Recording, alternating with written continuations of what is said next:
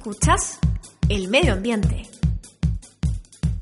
Yo estuve investigando sobre una escuela vivencial que hay en Quillota y bueno, en toda esta idea de dar a conocer, de, enseñar, de transformar nuestra cultura hacia un desarrollo sustentable, me pareció súper interesante invitar a los representantes de la escuela vivencial Quillota en transición, porque en Quillota también está todo pasando.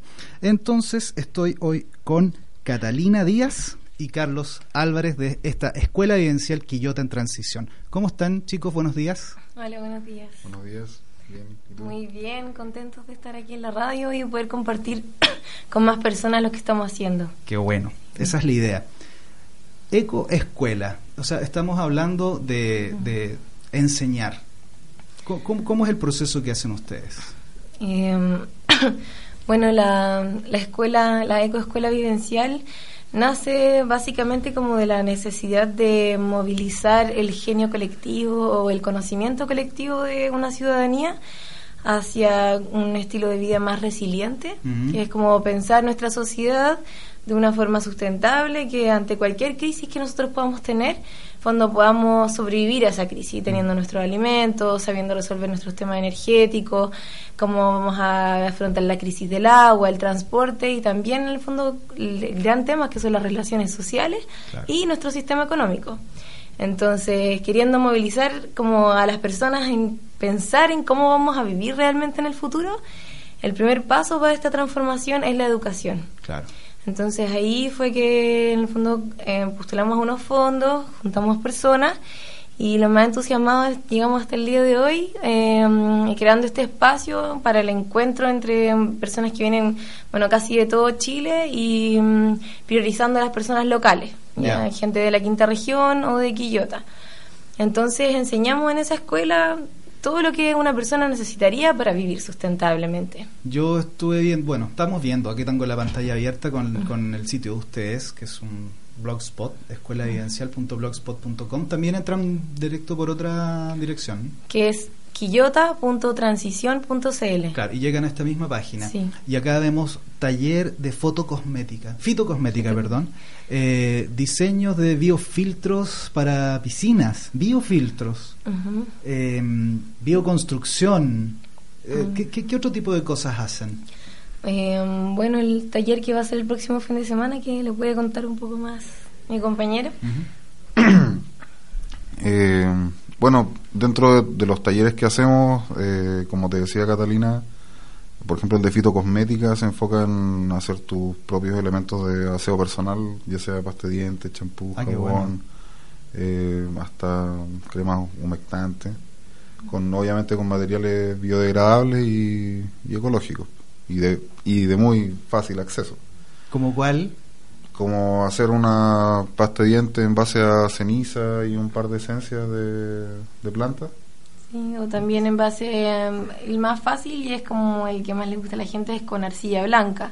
Arcilla blanca, un poco de bicarbonato, una planta que se llama cola de caballo, que tiene mucho sílice, que en el fondo alcaliniza el, la boca y con eso ya no hay bacterias ni esos problemas de malos olores que podemos tener. claro. Y se trabaja con esencia, con aceites esenciales de menta o de, de titri y entonces son cosas que en el fondo son de muy fácil acceso y podemos hacer en cinco minutos.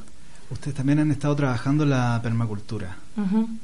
Yo creo que eso es algo que está revolucionando estos ambientes. Uh -huh. ¿Qué es la, permo, la permacultura? ¿Cómo la podemos definir? Permacultura, eh, mira, esto ha sido objeto de conversación por harto tiempo. Yo, en lo personal, tengo hartas amistades del mundo de la ingeniería uh -huh. y, y, todos que algunos se sienten como que están siendo dejados de lado o, o aminorados por el concepto nuevo. Pero realmente la, la, permacultura es un método de diseño. Así como existen ¿Ya? nuevas metodologías de negocio y de administración, eh, un método de diseño que tiene tres principios bien básicos, que son cuidar el medio ambiente, uh -huh. cuidar a los humanos y cuidar la relación entre ambos. Ya. En base, en base a eso eh, se comienza un, una cantidad de principios, fundamentos y ética que terminan eh, proponiendo un sistema de diseño eh, para generar asentamientos humanos que puedan permanecer en el tiempo.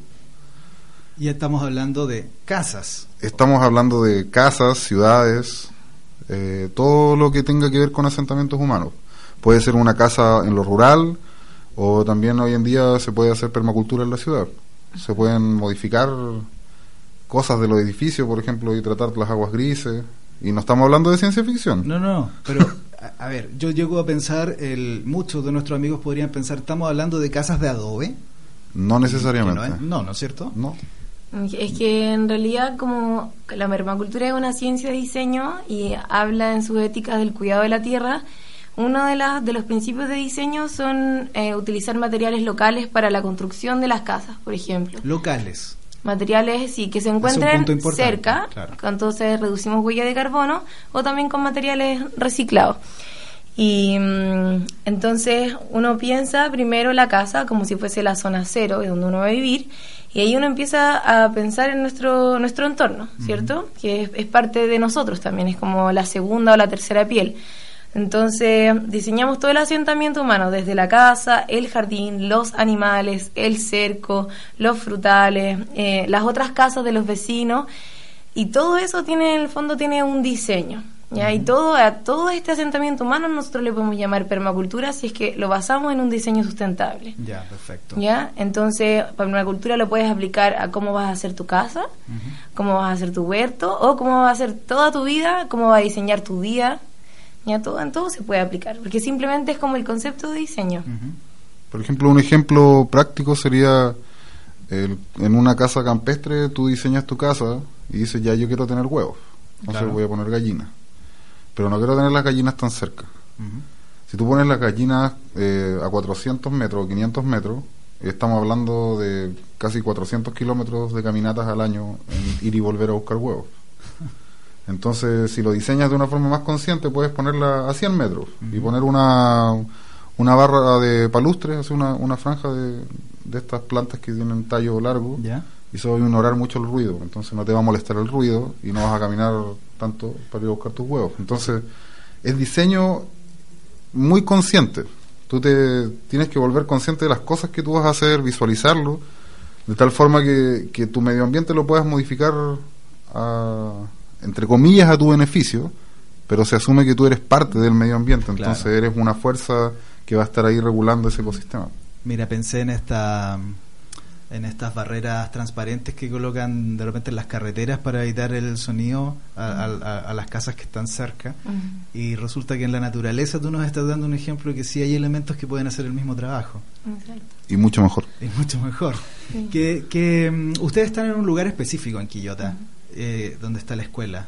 Ustedes viven ahí también Sí, bueno, el, el terreno donde en este momento está emplazado la escuela es un terreno que fue una donación de mi familia ya y, y en ese momento estamos estoy viviendo yo y a veces está el Carlos y ahora nosotros invertimos en un terreno mucho más grande donde vamos a poder hacer una escuela donde podamos recibir Ah, más perfecto. personas y lo ideal es que ahí en el fondo vayan aprendices a quedarse a lo menos un año para vivir Ah. la permacultura, Ah, digamos. bonito. Que la escuela no sea como los talleres de los fines de semana, que siempre en verdad nos quedamos cortos de información y también como de vivir este proceso que tiene que ver con, con cambiar el paradigma. sí esa es una buena palabra Es pensar el futuro de una manera diferente. Entonces eso requiere un proceso muy profundo y de mucho más tiempo.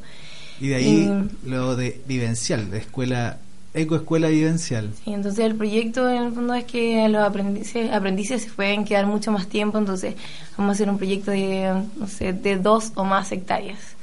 Oh. Y mm, también, bueno, quería invitarlos porque Claro. el primer fin de semana de agosto vamos a hacer un, un curso de introducción a la permacultura Ya. para que empecemos a visionar nuestros asentamientos desde la permacultura, desde el diseño. Eh, sábado, un día Un el sábado y el sábado, domingo, son sábado, dos días. Son dos días. Sí. ¿Y mm, cuánto duran estos cursos en el- por jornada? Del- de- desde las 10 de la mañana hasta de las 6 de la tarde, Ya, normalmente. Intensivo. Incluimos Intensivo. intensivo. y incluimos toda la alimentación, que hay un gran porcentaje que sale del mismo huerto que, que se trabaja ahí en la escuela. ¿Y cuánto cuesta un curso como ese? La- los costos son variables dentro de cada taller y a la vez son variables entre los talleres. Por ejemplo, El taller de iluminación LED eh, tenía costos desde 15.000 a 22.000, creo. Ya. De acuerdo si eres estudiante o adulto productivo o tercera edad o Ah, perfecto. madre. Entonces tenemos siempre los casos que por X motivo no pueden pagar. eh, se les invita a que manden una carta. Nosotros tratamos de, de becar a la mayor cantidad de personas que, que se puede para que no sea limitante el valor del costo, o sea, el, el costo del taller, sino que solo la voluntad de ir. Y lo que, lo que te quería conversar recién al respecto de, de los aprendices, como hablaba Catalina, ¿Mm? eh, nosotros ahora estamos en una red que se llama GOOF, que es Wild World of Opportunities, ¿Ya? eh, en Organic Farms. Pero los goofers, que se llaman los chicos que andan viajando en este sistema, le dicen eh, Willing Work on Organic Farms, que es como trabajo voluntario en granjas orgánicas. Ya. Y Es una red internacional. Es una red internacional, viene gente de todo el Ah, planeta. y ustedes y- están ahí, qué bueno. Sí, desde un comienzo ha estado viniendo gente de, de otras partes y ahora nosotros estamos recibiendo gente por, por lo menos, o, sea, o la, lo idea, la ideal es que lleguen por un mes. O sea, ahora hay una pareja de Francia, eh, viene llegando dentro de una, una o dos semanas una pareja de España y los de los franceses ya están hace un par de semanas y la idea es que completen por lo menos un mes y los españoles que vienen llegando también lo mismo. Carlos Catalina, ¿cómo aprendieron ustedes esto? ¿Cómo, o sea, me imagino hay un interés personal, pero ¿dónde, ¿dónde adquirieron el conocimiento para poder compartirlo? Eh, bueno, mm, viendo que el futuro así de la sociedad en la que yo iba a trabajar no era precisamente lo que yo quería para, para mis hijos o para lo que yo fuese a dejar en la tierra, me puse a buscar en el fondo alternativas de vida y, y en eso encontré un afiche que estaba puesto en, en un restaurante en Viña del Mar mientras estudiaba de un curso de diseño en permacultura que está dictando como una de las escuelas más importantes de permacultura en Chile, que es la Ecoescuela El Manzano. Claro. Ya que ellos en el fondo son como los padres de la ecoescuela vivencial, porque iniciaron este movimiento, empezaron a dar los primeros cursos certificados de permacultura, que son, son procesos de dos semanas, donde los dos primeros días uno en el fondo entiende así sistema económico, crisis cultural, crisis del agua y todo eso, y luego tienes una semana y media de conocimiento sobre manejos de bosques de alimentos, manejos de huertos, manejo, o sea, construcción con, con materiales locales, mm, sistemas de tratamiento de aguas y el concepto básico que es aprender a diseñar. Y luego de esas dos semanas, en el fondo fue la, el- la depresión profunda de darse cuenta en el sistema en el que estábamos. Claro, eso pasa. Y luego cuando salí a flote nuevamente y pensar en qué es lo que yo podía hacer, em, empecé a contagiar a más personas y ahí el Carlos también tomó un curso ahora. Qué bueno. Bueno, eso pasa. Quizás me pase a mí, porque yo quiero ir en agosto, lo digo públicamente, que quiero quiero tener esta evidencia, por eso los invité también.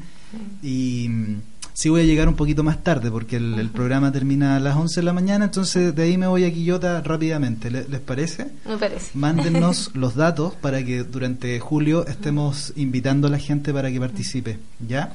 Eh, to- todo, todo, todos los datos, los precios, el- los, los días exactos, todo, todo lo que ustedes quieran transmitir, lo, aquí en este programa yo me comprometo a darlo a conocer permanentemente para que vaya la gente a vivir esto que a mí me parece que es un conocimiento que hay que tener.